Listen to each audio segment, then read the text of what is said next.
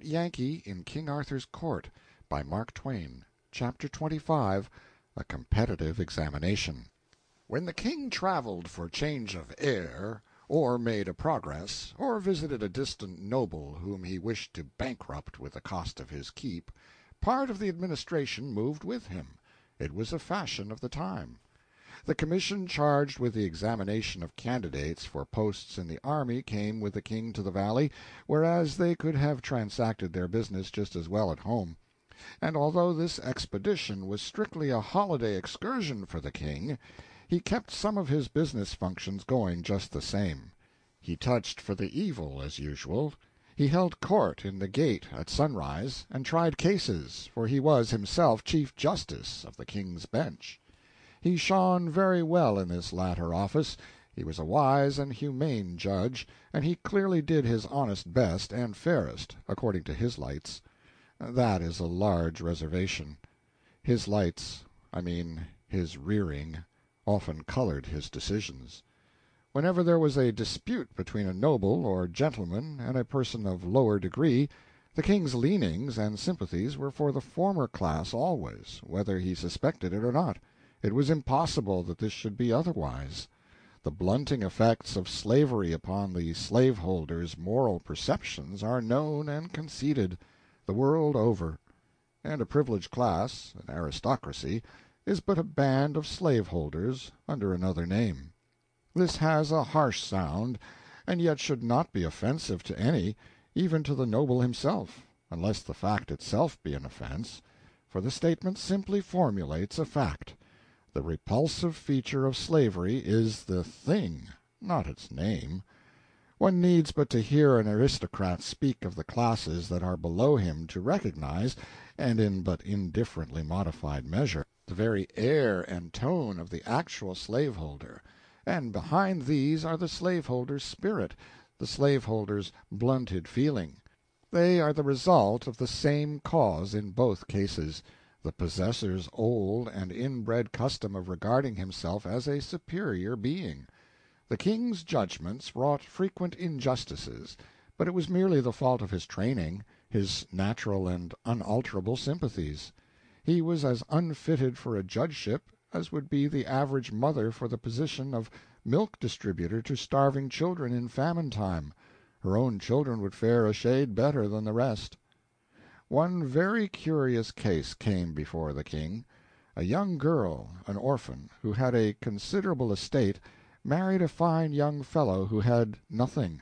The girl's property was within a seigniory held by the church. The bishop of the diocese, an arrogant scion of the great nobility, claimed the girl's estate on the ground that she had married privately, and thus had cheated the church out of one of its rights as lord of the seigniory, the one heretofore referred to as le droit du seigneur. The penalty of refusal or avoidance was confiscation. The girl's defense was that the lordship of the seigniory was vested in the bishop, and the particular right here involved was not transferable, but must be exercised by the lord himself or stand vacated, and that an older law of the church itself strictly barred the bishop from exercising it. It was a very odd case indeed. It reminded me of something I had read in my youth about the ingenious way in which the aldermen of London raised the money that built the mansion house. A person who had not taken the sacrament according to the Anglican rite could not stand as a candidate for sheriff of London. Thus dissenters were ineligible. They could not run if asked. They could not serve if elected. The aldermen, who without any question were Yankees in disguise, hit upon this neat device.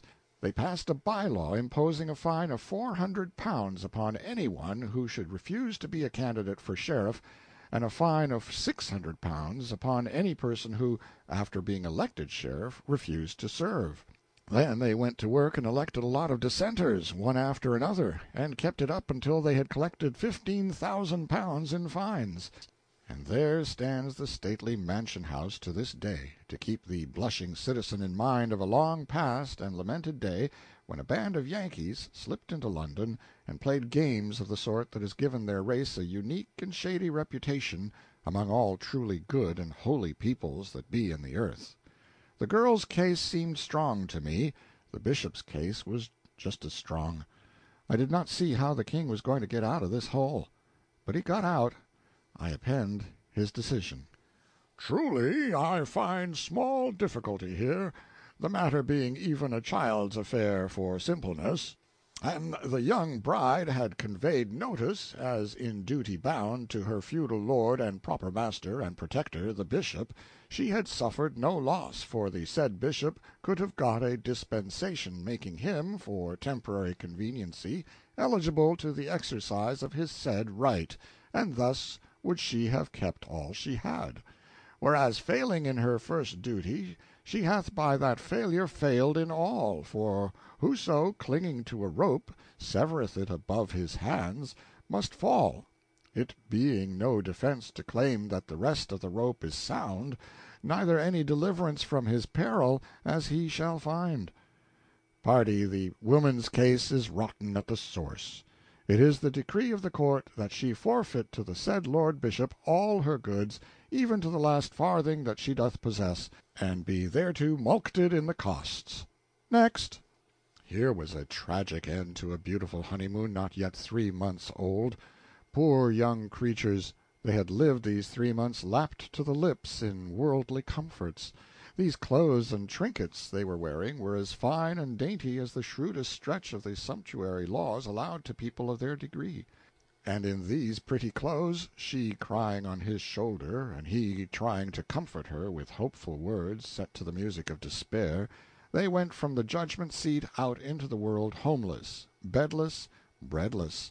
Why, the very beggars by the roadsides were not so poor as they. Well, the King was out of the hole, and on terms satisfactory to the Church and the rest of the aristocracy, no doubt. Men write many fine and plausible arguments in support of monarchy, but the fact remains that where every man in a state has a vote, brutal laws are impossible. Arthur's people were, of course, poor material for a republic, because they had been debased so long by monarchy, and yet even they would have been intelligent enough to make short work of that law which the King had just been administering, if it had been submitted to their full and free vote. There is a phrase which has grown so common in the world's mouth that has come to seem to have sense and meaning, the sense and meaning implied when it is used. That is the phrase which refers to this or that or the other nation as possibly being capable of self-government, and the implied sense of it is that there has been a nation somewhere, sometime or other, which wasn't capable of it, wasn't as able to govern itself as some self-appointed specialists were or would be to govern it. The master-minds of all nations, in all ages, have sprung in affluent multitude from the mass of the nation, and from the mass of the nation only, not from its privileged classes. And so, no matter what the nation's intellectual grade was, whether high or low, the bulk of its ability was in the long ranks of its nameless and its poor, and so it never saw the day that it had not the material in abundance whereby to govern itself. Which is to assert an always self-proven fact that even the best governed and most free and most enlightened monarchy is still behind the best condition attainable by its people, and that the same is true of kindred governments of lower grades, all the way down to the lowest. King Arthur had hurried up the army business altogether beyond my calculations. I had not supposed he would move in the matter while I was away, and so I had not mapped out a scheme for determining the merits of officers. I had only remarked that it would be wise to submit every candidate to a sharp and searching examination, and privately I meant to put together a list of military qualifications that nobody could answer to but my West Pointers. That ought to have been attended to before I left, for the King was so taken with the idea of a standing army that he couldn't wait, but must get about it at once, and get up as good a scheme of examination as he could invent out of his own head. I was impatient to see what this was, and to show, too, how much more admirable was the one which I should display to the examining board. I intimated this, gently, to the King, and it fired his curiosity. When the board was assembled, I followed him in, and behind us came the candidates. One of these candidates was a bright young West Pointer of mine, and with him were a couple of my West Point professors. When I saw the board, I did not know whether to cry or to laugh. The head of it was the officer known to later centuries as Norroy King-at-Arms. The two other members were chiefs of bureaus in his department, and all three were priests, of course. All officials who had to know how to read and write were priests. My candidate was called first, out of courtesy to me, and the head of the board opened on him with official solemnity. Name? Malise. Son of? Webster. Webster, Webster. My, my, my memory faileth to recall the name. Condition? Weaver. Weaver. God keep us. The king was staggered from his summit to his foundations. One clerk fainted, and the others came near it. The chairman pulled himself together and said indignantly, "It is sufficient. Get you hence." But I appealed to the king. I begged that my candidate might be examined. The king was willing, but the board, who were all well-born folk, implored the king to spare them the indignity of examining the weaver's son. I knew they didn't know enough to examine him anyway, so I joined my prayers to theirs, and the king turned the duty over to my professors. I had had a blackboard prepared, and it was put up now, and the circus began. It was beautiful to hear the lad lay out the science of war, and wallow in details of battle and siege, of supply, transportation, mining, and countermining, grand tactics, big strategy and little strategy, signal service, infantry, cavalry, artillery, and all about siege guns, field guns, gatling guns, rifled guns, smooth bores, musket practice, revolver practice, and not a solitary word of it all could these catfish make head or tail of, you understand, and it was handsome to see him chalk off mathematical nightmares on the blackboard that would stump the angels themselves, and do it like nothing, too, all about eclipses and comets and solstices and constellations, and meantime, and sidereal time, and dinner-time, and bedtime, and every other imaginable thing above the clouds or under them that you could harry or bully-rag an enemy with and make him wish he hadn't come. And when the boy made his military salute and stood aside at last, I was proud enough to hug him, and all those other people were so dazed they looked partly petrified, partly drunk, and wholly caught out and snowed under. I judged that the cake was ours, and by a large majority. Education is a great thing. This was the same youth who had come to West Point so ignorant that when I asked him, if a general officer should have a horse shot under him on the field of battle, what ought he to do? Answered up naively and said, "Get up and brush himself." One of the young nobles was called up now. I thought I would question him a little myself. I said, "Can your lordship read?" His face flushed indignantly, and he fired this at me. "Takest me for a clerk? I trow I am not of a blood that—" "Answer the question." He crowded his wrath down and made out to answer, "No." "Can you write?"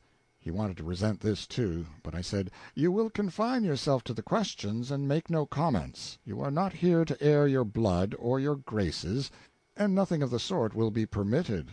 Can you write?" "No." "Do you know the multiplication table?" "I wit not what ye refer to." "How much is nine times six?"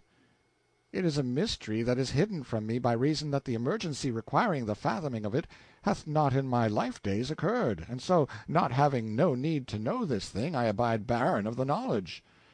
"If A trade a barrel of onions to B, worth twopence the bushel, in exchange for a sheep worth fourpence and a dog worth a penny, and C kill the dog before delivery, because bitten by the same, who mistook him for D, what sum is still due to A from B, and which party pays for the dog, C or D, and who gets the money?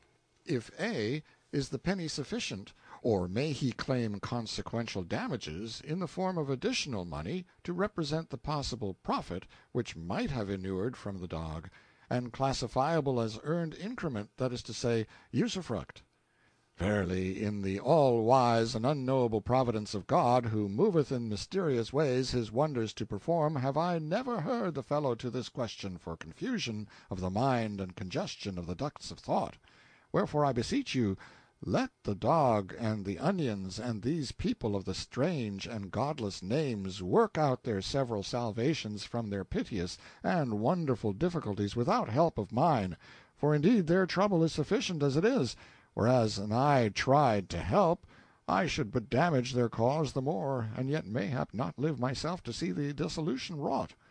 What do you know of the laws of attraction and gravitation? If there be such, mayhap his grace the king did promulgate them, whilst that I lay sick about the beginning of the year, and thereby failed to hear his proclamation.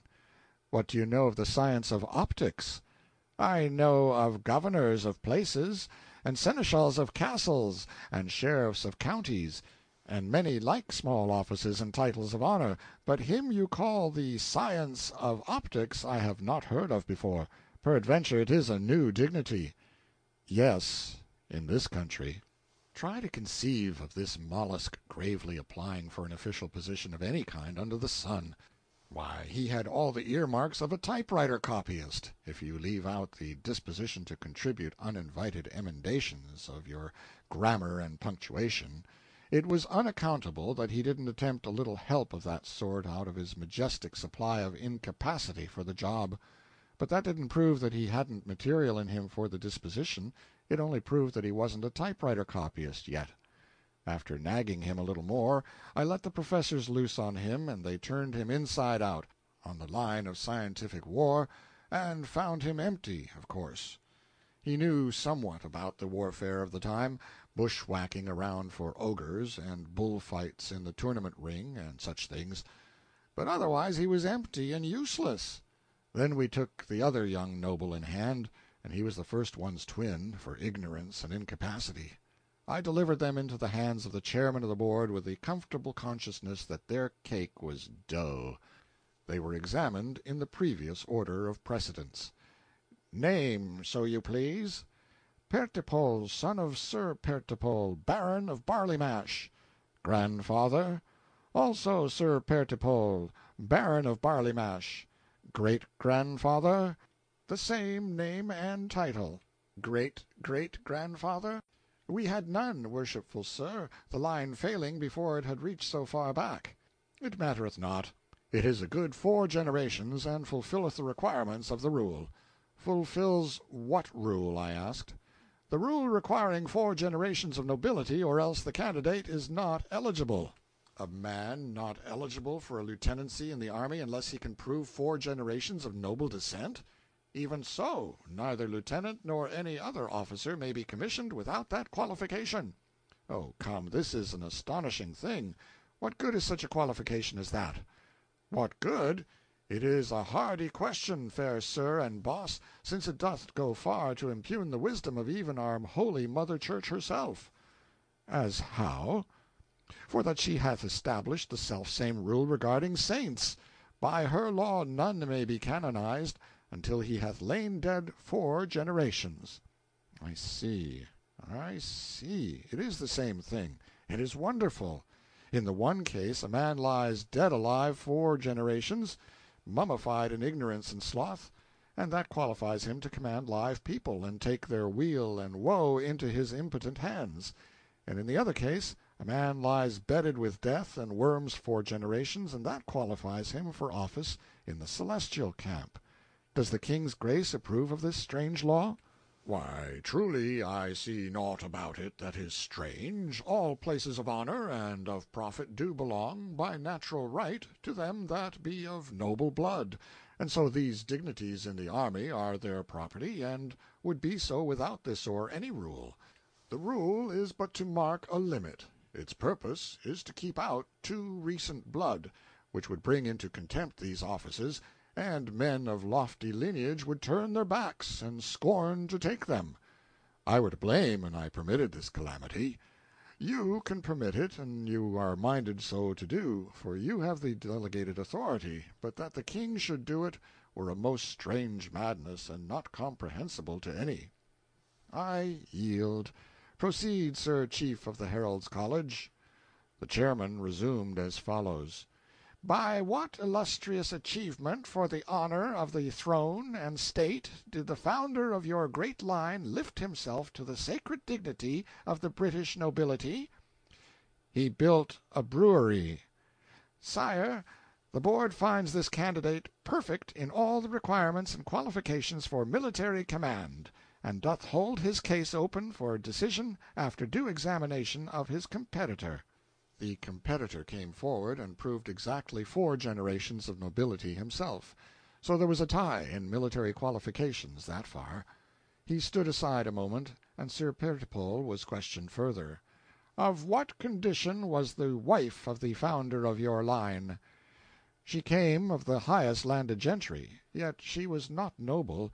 She was gracious and pure and charitable, of a blameless life and character, insomuch that in these regards was she peer of the best lady in the land. That will do. Stand down. He called up the competing lordling again, and asked, What was the rank and condition of the great-grandmother who conferred British nobility upon your great house? She was a king's leman, and did climb to that splendid eminence by her own upholden merit from the sewer where she was born. Ah, this indeed is true nobility. This is the right and perfect intermixture. The lieutenancy is yours, fair lord. Hold it not in contempt. It is the humble step which will lead to grandeurs more worthy of the splendor of an origin like to thine. I was down in the bottomless pit of humiliation. I had promised myself an easy and zenith-scouring triumph, and this was the outcome. I was almost ashamed to look my poor disappointed cadet in the face. I told him to go home and be patient. This wasn't the end. I had a private audience with the king, and made a proposition. I said it was quite right to officer that regiment with nobilities, and he couldn't have done a wiser thing. It would also be a good idea to add five hundred officers to it. In fact, I had as many officers as there were nobles and relatives of nobles in the country, even if there should finally be five times as many officers as privates in it, and thus make it the crack regiment, the envied regiment, the king's own regiment, and entitled to fight on its own hook and in its own way, and go whither it would and come when it pleased in time of war, and be utterly swell and independent. This would make that regiment the heart's desire of all the nobility, and they would all be satisfied and happy. Then we would make up the rest of the standing army out of commonplace materials, and officer it with nobodies, as was proper, nobodies selected on a basis of mere efficiency, and we would make this regiment toe the line, allow it no aristocratic freedom from restraint, and force it to do all the work and persistent hammering, to the end that whenever the king's own was tired and wanted to go off for a change and rummage around amongst ogres and have a good time, it could go without uneasiness, knowing that matters were in safe hands behind it, and business going to be continued at the old stand, same as usual. The king was charmed with the idea. When I noticed that, it gave me a valuable notion. I thought I saw my way out of an old and stubborn difficulty at last. You see, the royalties of the Pendragon stock were a long-lived race and very fruitful. Whenever a child was born to any of these, and it was pretty often, there was wild joy in the nation's mouth and piteous sorrow in the nation's heart. The joy was questionable, but the grief was honest, because the event meant another call for a royal grant. Long was the list of these royalties, and they were a heavy and steadily increasing burden upon the treasury and a menace to the crown. Yet Arthur could not believe this latter fact, and he would not listen to any of my various projects for substituting something in the place of the royal grants. If I could have persuaded him to now and then provide a support for one of these outlying scions from his own pocket, I could have made a grand to-do over it, and it would have had a good effect with the nation. But no, he wouldn't hear of such a thing. He had something like a religious passion for royal grant. He seemed to look upon it as a sort of sacred swag, and one could not irritate him in any way so quickly and so surely as by an attack upon that venerable institution. If I ventured to cautiously hint that there was not another respectable family in England that would humble itself to hold out the hat, however, that is as far as I ever got. He always cut me short there, and peremptorily, too. But I believed I saw my chance at last. I would form this crack regiment out of officers alone, not a single private. Half of it would consist of nobles, who should fill all the places up to major general, and serve gratis and pay their own expenses, and they would be glad to do this when they should learn that the rest of the regiment would consist exclusively of princes of the blood. These princes of the blood should range in rank from lieutenant-general up to field-marshal, and be gorgeously salaried and equipped and fed by the state. Moreover, and this was the master-stroke, it should be decreed that these princely grandees should be always addressed by a stunningly gaudy and awe-compelling title, which I would presently invent, and they and they only in all England should be so addressed. Finally, all princes of the blood should have free choice, join that regiment, get that great title, and renounce the royal grant, or stay out and receive a grant. Neatest touch of all, unborn but imminent princes of the blood could be born into the regiment, and start fair, with good wages and a permanent situation, upon due notice from the parents. All the boys would join, I was sure of that, so all existing grants would be relinquished. That the newly born would always join was equally certain. Within sixty days that quaint and bizarre anomaly, the royal grant, would cease to be a living fact, and take its place among the curiosities of the past. End of Chapter twenty-five. Chapter twenty-six. The First Newspaper. When I told the king I was going out disguised as a petty freeman to scour the country and familiarize myself with the humbler life of the people, he was all afire with the novelty of the thing in a minute, and was bound to take a chance in the adventure himself. Nothing should stop him. He would drop everything and go along. It was the prettiest idea he had run across for many a day. He wanted to glide out the back way and start at once, but I showed him that that wouldn't answer. You see, he was billed for the king's evil, to touch for it, I mean, and it wouldn't be right to disappoint the house, and it wouldn't make a delay worth considering, anyway. It was only a one-night stand, and I thought he ought to tell the queen he was going away. He clouded up at that, and looked sad. I was sorry I'd spoken, especially when he said mournfully, "Thou forgettest that Lancelot is here, and where Lancelot is, she noteth not the going forth of the king, nor what day he returneth." Of course I changed the subject. Yes, Guinevere was beautiful, it is true, but take her all around, she was pretty slack. I never meddled in these matters. They weren't my affair, but I did hate to see the way things were going on, and I don't mind saying that much. Many's the time she had asked me, "Sir Boss, hast seen Sir Lancelot about?" But if ever she went fretting around for the king, I didn't happen to be around at the time. There was a very good layout for the king's evil business, very tidy and creditable. The king sat under a canopy of state. About him were clustered a large body of the clergy in full canonicals. Conspicuous, both for location and personal outfit, stood Marinell, a hermit of the quack-doctor species, to introduce the sick. All abroad over the spacious floor, and clear down to the doors, in a thick jumble, lay or sat the scrofulous, under a strong light. It was as good as a tableau. In fact, it had all the look of being gotten up for that, though it wasn't. There were eight hundred sick people present. The work was slow. It lacked the interest of novelty for me, because I had seen the ceremonies before. The thing soon became tedious, but the proprieties required me to stick it out. The doctor was there for the reason that in all such crowds there were many people who only imagined something was the matter with them, and many who were consciously sound, but wanted the immortal honor of fleshly contact with a king, and yet others who pretended to illness in order to get the piece of coin that went with the touch. Up to this time this coin had been a wee little gold piece worth about a third of a dollar. When you consider how much that amount of money would buy, in that age and country, and how usual it was to be scrofulous when not dead, you would understand that the annual king's evil appropriation was just the river and harbor bill of that government for the grip it took on the treasury, and the chance it afforded for skinning the surplus. So I had privately concluded to touch the treasury itself for the king's evil. I covered six-sevenths of the appropriation into the treasury a week before starting from Camelot on my adventures, and ordered that the other seventh be inflated into five-cent nickels and delivered into the hands of the head clerk of the king's evil department, a nickel to take the place of each gold coin, you see, and do its work for it. It might strain the nickel some, but I judged it could stand it. As a rule I do not approve of watering stock, but I considered it square enough in this case, for it was just a gift, anyway. Of course you can water a gift as much as you want to, and I generally do. The old coin and silver coins of the country were of ancient and unknown origin, as a rule, but some of them were Roman. They were ill-shapen, and seldom rounder than a moon that is a week past the full.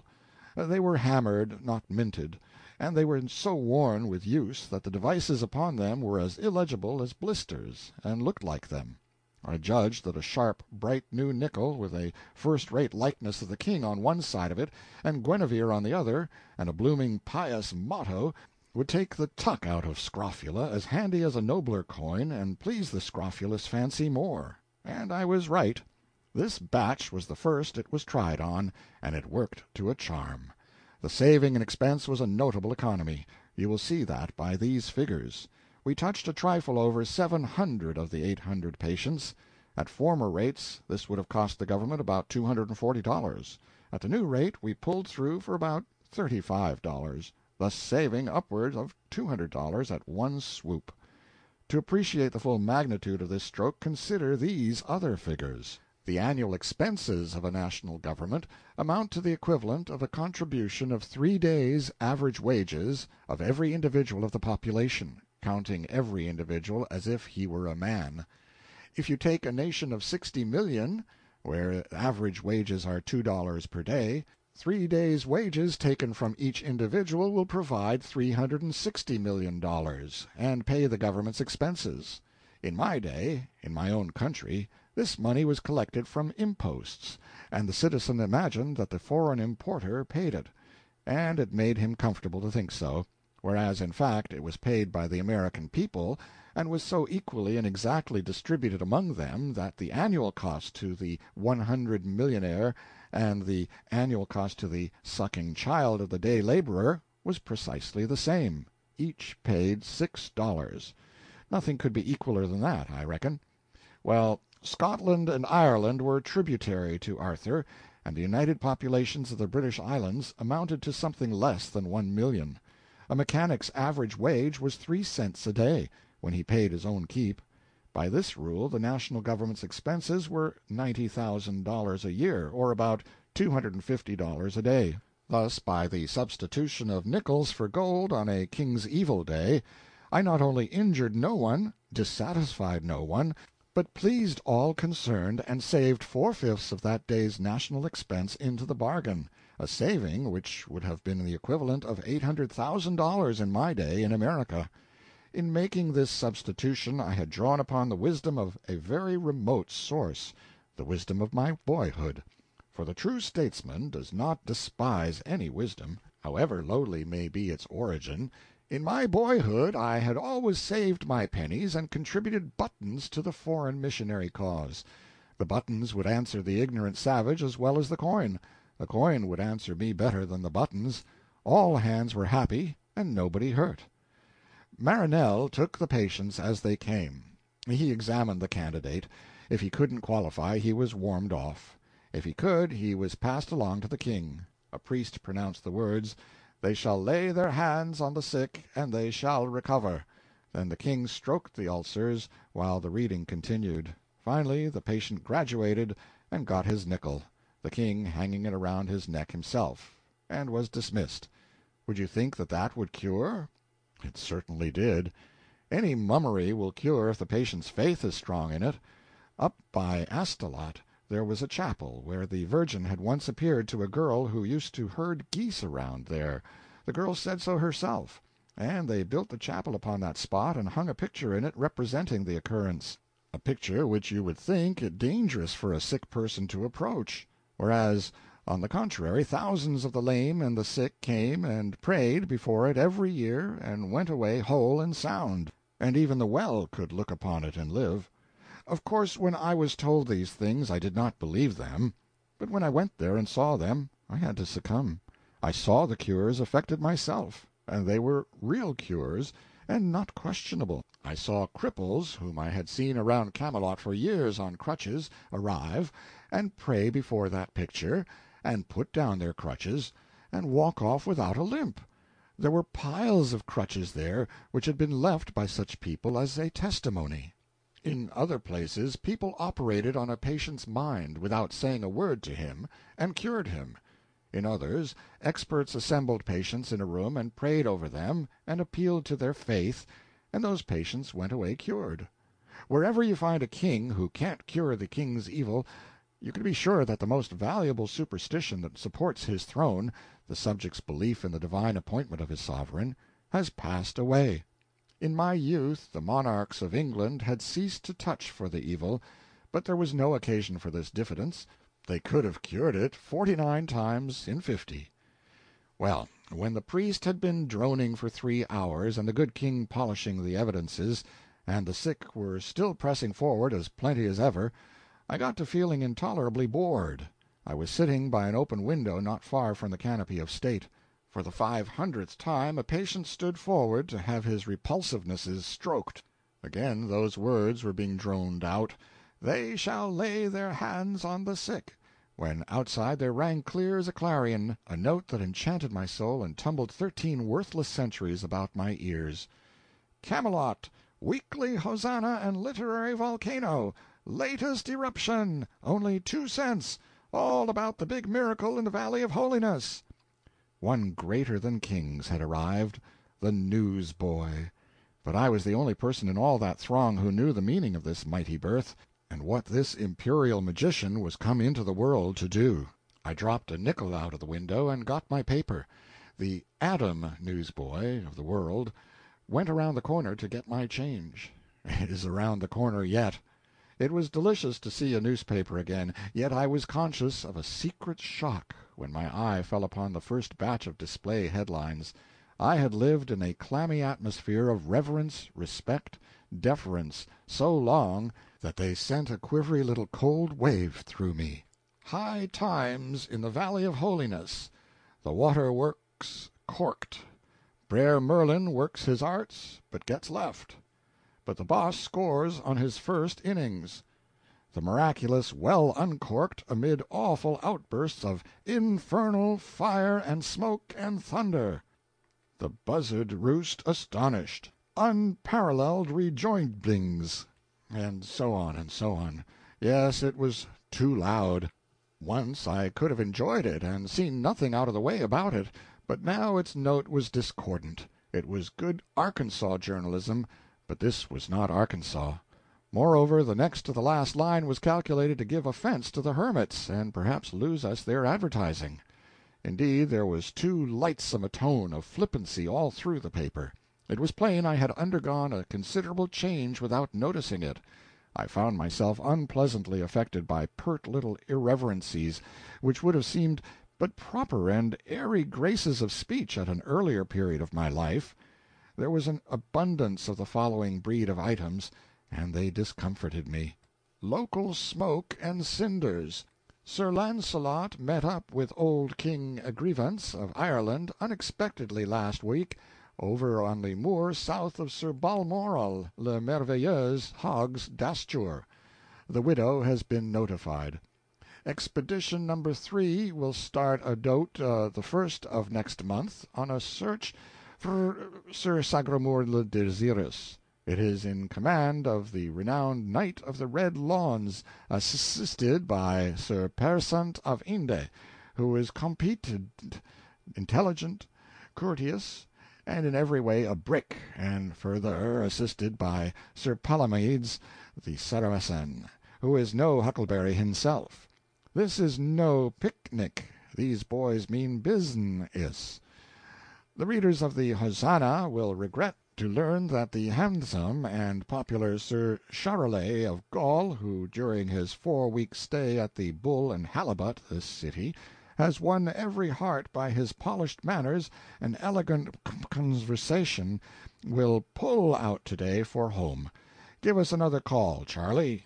The business end of the funeral of the late Sir Dalliance, the Duke's son of Cornwall, killed in an encounter with the giant of the knotted bludgeon last Tuesday on the borders of the plain of enchantment, was in the hands of the ever affable and efficient Mumble, Prince of Undertakers, than whom there exists none by whom it were a more satisfying pleasure to have the last sad offices performed.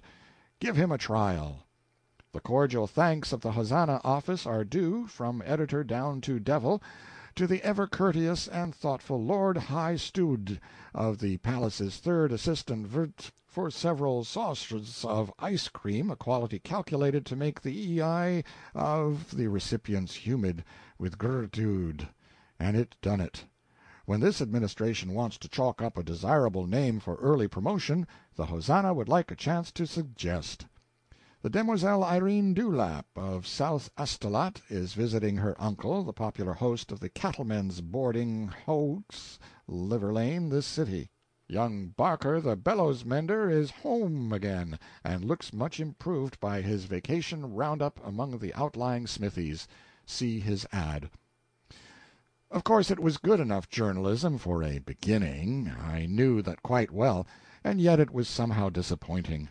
The Court Circular pleased me better. Indeed, its simple and dignified respectfulness was a distinct refreshment to me after all those disgraceful familiarities. But even it could have been improved. Do what one may, there is no getting an air of variety into a Court Circular, I acknowledge that. There is a profound monotonousness about its facts that baffles and defeats one's sincerest efforts to make them sparkle and enthuse. The best way to manage, in fact the only sensible way, is to disguise repetitiousness of fact under variety of form. Skin your fact each time and lay on a new cuticle of words. It deceives the eye. You think it is a new fact. It gives you the idea that the court is carrying on like everything. This excites you, and you drain the whole column with a good appetite, and perhaps never notice that it's a barrel of soup made out of a single bean. Clarence's way was good, it was simple, it was dignified, it was direct and businesslike. All I say is, it was not the best way. Court Circular. On Monday, the King rode in the park. On Tuesday, the King rode in the park. On Wednesday, the King rode in the park. On Thursday, the King rode in the park. On Friday, the King rode in the park. On Saturday, the King rode in the park. On Sunday, the King rode in the park. However, take the paper by and large, I was vastly pleased with it. Little crudities of a mechanical sort were observable here and there, but there were not enough of them to amount to anything, and it was good enough Arkansas proofreading anyhow, and better than was needed in Arthur's day and realm. As a rule, the grammar was leaky and the construction more or less lame. But I did not much mind these things. They are common defects of my own, and one mustn't criticize other people on grounds where he can't stand perpendicular himself. I was hungry enough for literature to want to take down the whole paper at this one meal, but I got only a few bites, and then had to postpone because the monks around me beseeched me so with eager questions. What is this curious thing? What is it for? Is it a handkerchief? Saddle blanket? Part of a shirt? What is it made of? How thin it is, and how dainty and frail, and how it rattles! Will it wear, do you think, and won't the rain injure it? Is it writing that appears on it, or is it only ornamentation? They suspected it was writing, because those among them who knew how to read Latin and had a smattering of Greek recognized some of the letters, but they could make nothing out of the result as a whole. I put my information in the simplest form I could. It is a public journal. I will explain what that is another time. It is not cloth, it is made of paper. Sometime I will explain what paper is. The lines on it are reading matter, and not written by hand, but printed. By and by I will explain what printing is. A thousand of these sheets have been made, all exactly like this, in every minute detail. They can't be told apart. Then they all broke out with exclamations of surprise and admiration. A thousand? Verily a mighty work, a year's work for many men. No, merely a day's work for a man and a boy. They crossed themselves and whiffed out a protective prayer or two. Ah, a miracle, a wonder, dark work of enchantment. I let it go at that. Then I read in a low voice, to as many as could crowd their shaven heads within hearing distance, part of the account of the miracle of the restoration of the well, and was accompanied by astonished and reverent ejaculations all through. Ah, how true! Amazing, amazing!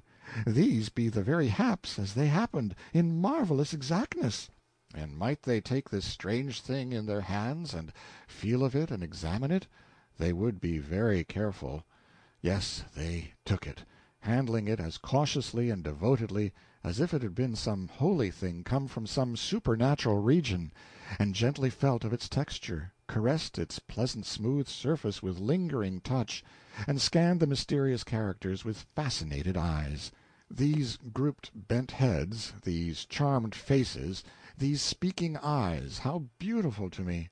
For was not this my darling, and was not all this mute wonder and interest and homage a most eloquent tribute and unforced compliment to it? I knew then how a mother feels when women, whether strangers or friends, take her new baby and close themselves about it with one eager impulse, and bend their heads over it in a tranced adoration that makes all the rest of the universe vanish out of their consciousness, and be as if it were not, for that time. I knew how she feels, and that there is no other satisfied ambition, whether of king, conqueror, or poet, that ever reaches halfway to that serene far summit, or yields half so divine a contentment.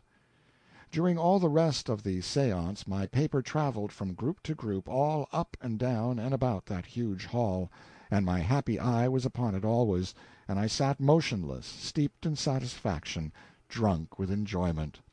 Yes, this was heaven. I was tasting it once, if I might never taste it more. End of chapter twenty-six. Chapter twenty-seven. The Yankee and the King Travel Incognito. About bedtime I took the king to my private quarters to cut his hair and help him get the hang of the lowly raiment he was to wear. The high classes wore their hair banged across the forehead, but hanging to the shoulders the rest of the way around, whereas the lowest ranks of commoners were banged fore and aft both. The slaves were bangless, and allowed their hair free growth. So I inverted a bowl over his head, and cut away all the locks that hung below it. I also trimmed his whiskers and mustache until they were only about a half-inch long. I tried to do it inartistically, and succeeded. It was a villainous disfigurement. When he got his lubberly sandals on and his long robe of coarse brown linen cloth, which hung straight from his neck to his ankle-bones, he was no longer the comeliest man in his kingdom, but one of the unhandsomest and most commonplace and unattractive. We were dressed and barbered alike, and could pass for small farmers, or farm bailiffs, or shepherds, or carters, yes, or for village artisans, if we chose, our costume being in effect universal among the poor, because of its strength and cheapness. I don't mean that it was really cheap to be a very poor person, but I do mean that it was the cheapest material there was for male attire, manufactured material, you understand. We slipped away an hour before dawn, and by broad sun-up had made eight or ten miles, and were in the midst of a sparsely settled country. I had a pretty heavy knapsack. It was laden with provisions, provisions for the king to taper down on, till he could take to the coarse fare of the country without damage. I found a comfortable seat for the king by the roadside, and then gave him a morsel or two to stay his stomach with. Then I said I would find some water for him, and strolled away. Part of my project was to get out of sight and sit down and rest a little myself. It had always been my custom to stand when in his presence, even at the council-board, except upon those rare occasions when the sitting was a very long one, extending over hours. Then I had a trifling little backless thing which was like a reversed culvert and was as comfortable as the toothache. I didn't want to break him in suddenly, but do it by degrees. We should have to sit together now when in company, or people would notice. But it would not be good politics for me to be playing equality with him when there was no necessity of it. I found the water some three hundred yards away, and had been resting about twenty minutes when I heard voices. That is all right, I thought. Peasants going to work, nobody else likely to be stirring this early. But the next moment these comers jingled into sight around a turn of the road, smartly clad people of quality, with luggage mules and servants in their train. I was off like a shot through the bushes, by the shortest cut. For a while it did seem that these people would pass the king before I could get to him, but desperation gives you wings, you know, and I canted my body forward, inflated my breast, and held my breath and flew. I arrived, and in plenty good enough time, too.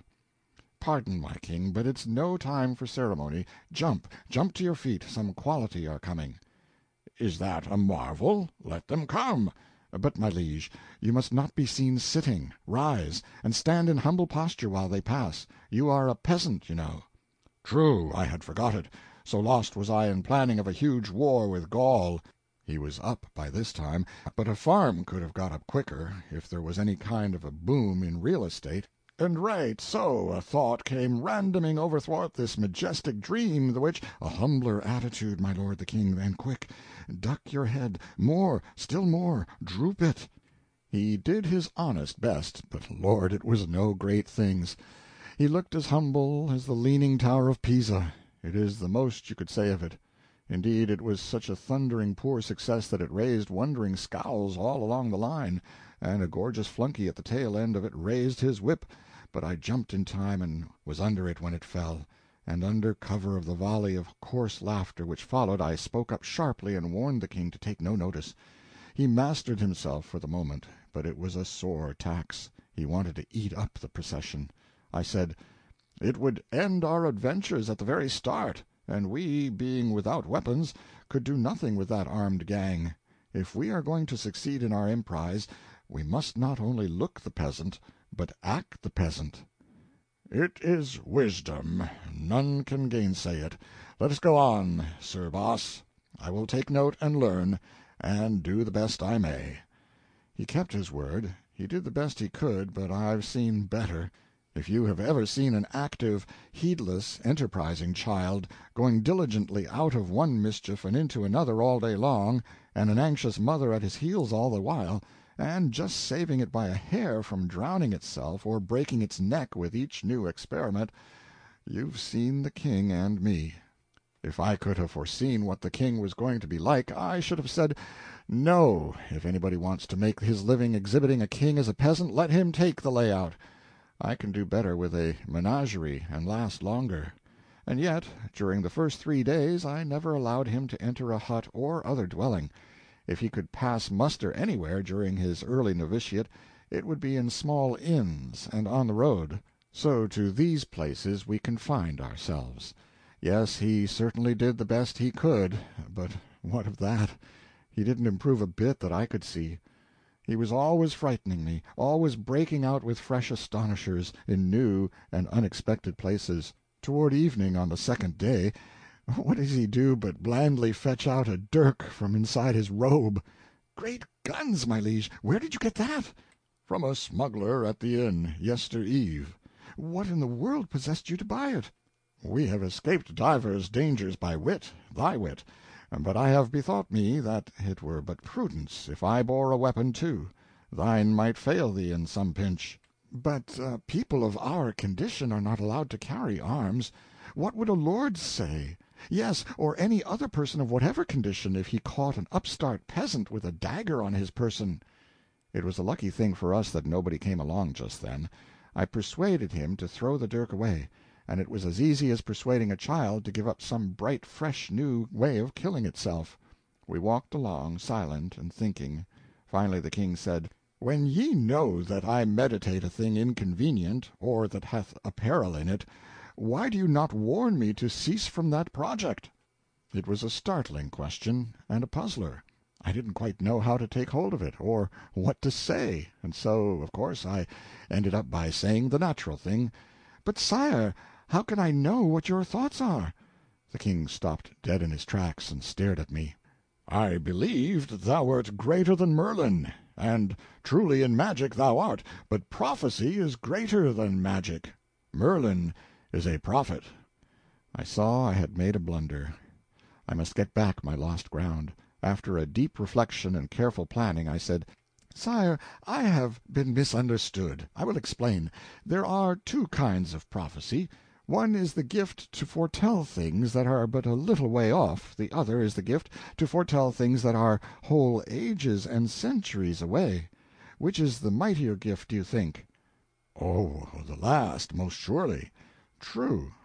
Does Merlin possess it?" Partly, yes. He foretold mysteries about my birth and future kingship that were twenty years away. Has he ever gone beyond that? He would not claim more, I think. It is probably his limit. All prophets have their limit. The limit of some of the great prophets has been a hundred years. These are few, I ween.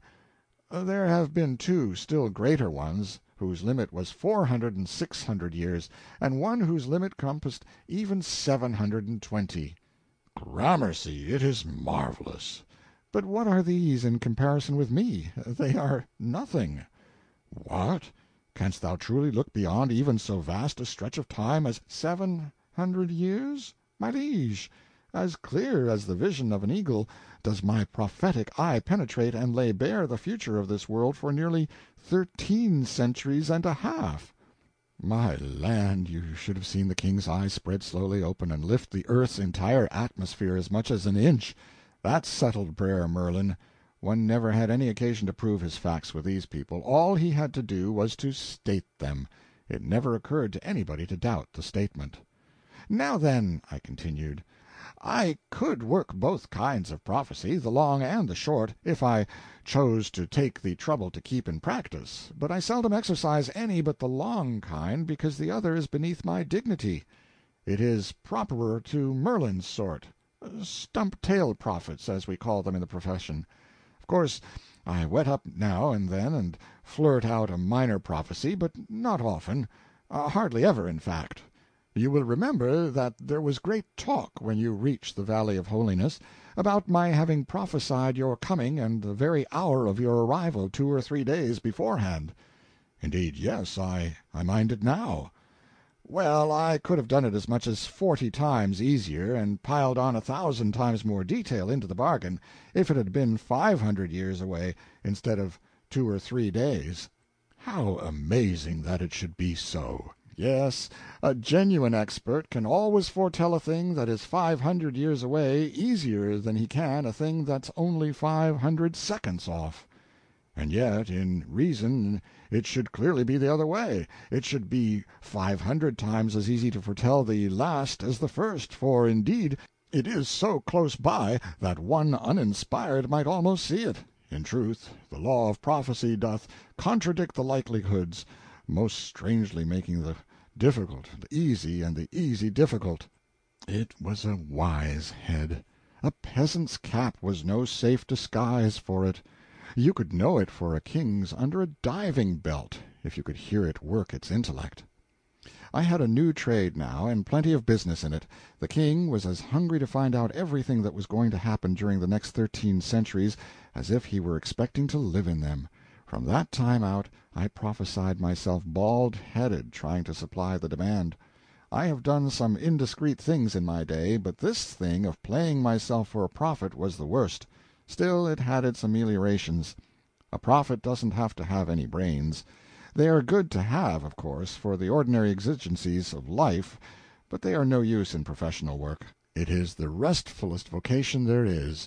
When the spirit of prophecy comes upon you, you merely cake your intellect and lay it off in a cool place for a rest, and unship your jaw and leave it alone. It will work itself. The result is prophecy.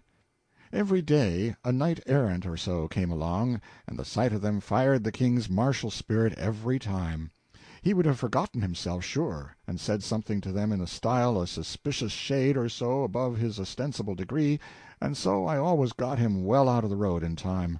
Then he would stand and look with all his eyes, and a proud light would flash from them, and his nostrils would inflate like a war-horse's, and I knew he was longing for a brush with them.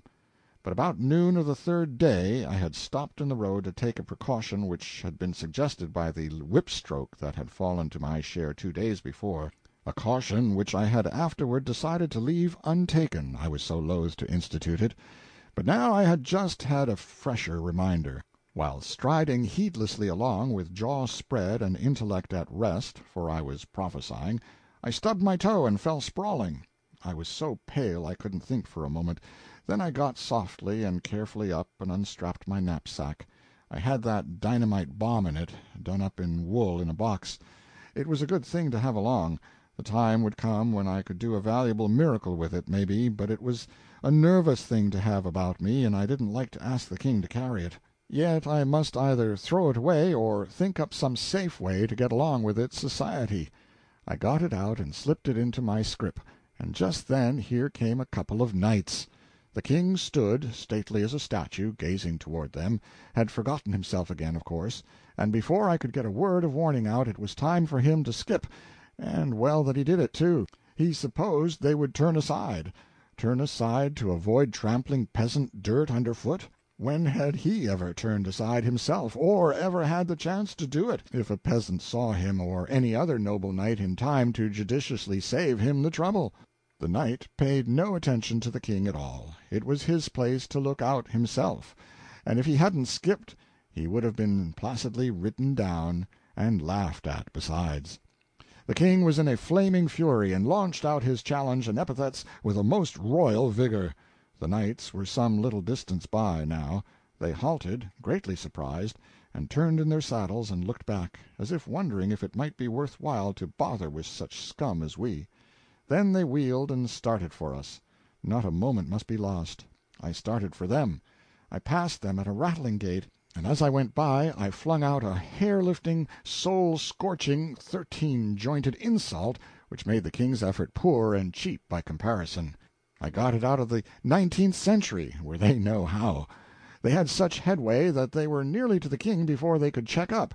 Then, frantic with rage, they stood up their horses on their hind hoofs and whirled them around, and the next moment here they came, breast to breast. I was seventy yards off then, and scrambling up a great boulder at the roadside. When they were within thirty yards of me they let their long lances droop to a level, depressed their mailed heads, and so, with their horsehair plumes streaming straight out behind, most gallant to see, this lightning express came tearing for me. When they were within fifteen yards I sent that bomb with a sure aim, and it struck the ground just under the horses' noses. Yes, it was a neat thing, very neat and pretty to see. It resembled a steamboat explosion on the Mississippi, and during the next fifteen minutes we stood under a steady drizzle of microscopic fragments of knights and hardware and horseflesh. I say we, for the king joined the audience, of course, as soon as he had got his breath again. There was a hole there which would afford steady work for all the people in that region for some years to come. In trying to explain it, I mean. As for filling it up, that service would be comparatively prompt, and would fall to the lot of a select few, peasants of that seigneury, and they wouldn't get anything for it either. But I explained it to the king myself. I said it was done with a dynamite bomb. This information did him no damage, because it left him as intelligent as he was before. However, it was a noble miracle in his eyes, and was another settler for Merlin. I thought it well enough to explain that this was a miracle of so rare a sort that it couldn't be done except when the atmospheric conditions were just right. Otherwise he would be encoring it every time we had a good subject, and that would be inconvenient, because I hadn't any more bombs along. End of chapter twenty-seven. A Connecticut Yankee in King Arthur's Court, by Mark Twain, chapter twenty-eight, Drilling the King. On the morning of the fourth day, when it was just sunrise, we had been tramping an hour in the chill dawn, I came to a resolution. The king must be drilled. Things could not go on so. He must be taken in hand and deliberately and conscientiously drilled, or we couldn't ever venture to enter a dwelling. The very cats would know this masquerader for a humbug and no peasant.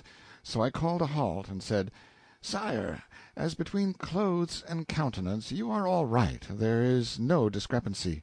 But as between your clothes and your bearing, you are all wrong. There is a most noticeable discrepancy. Your soldierly stride, your lordly port, these will not do. You stand too straight. Your looks are too high, too confident. The cares of a kingdom do not stoop the shoulders. They do not droop the chin. They do not depress the high level of the eye-glance. They do not put doubt and fear in the heart and hang out the signs of them in slouching body and unsure step. It is the sordid cares of the lowly born that do these things. You must learn the trick. You must imitate the trademarks of poverty, misery, oppression, insult, and the other several and common inhumanities that sap the manliness out of a man and make him a loyal and proper and approved subject, and a satisfaction to his masters, or the very infants will know you for better than your disguise, and we shall go to pieces at the first hut we stop at. Pray try to walk like this."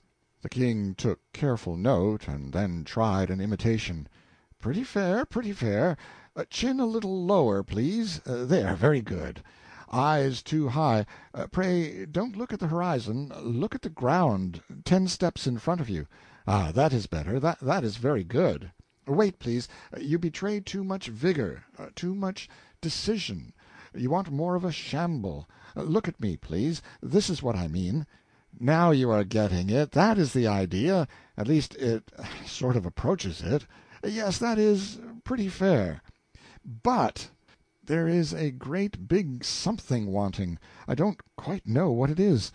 Please walk thirty yards, so I can get a perspective on the thing. Now then, your head's right, speed's right, shoulders right, eyes right, uh, chin right, gait, carriage, general style right, everything's right. And yet the fact remains, the, the aggregate's wrong. The account don't balance. Do it again, please. Now I think I begin to see what it is. Yes, I've struck it.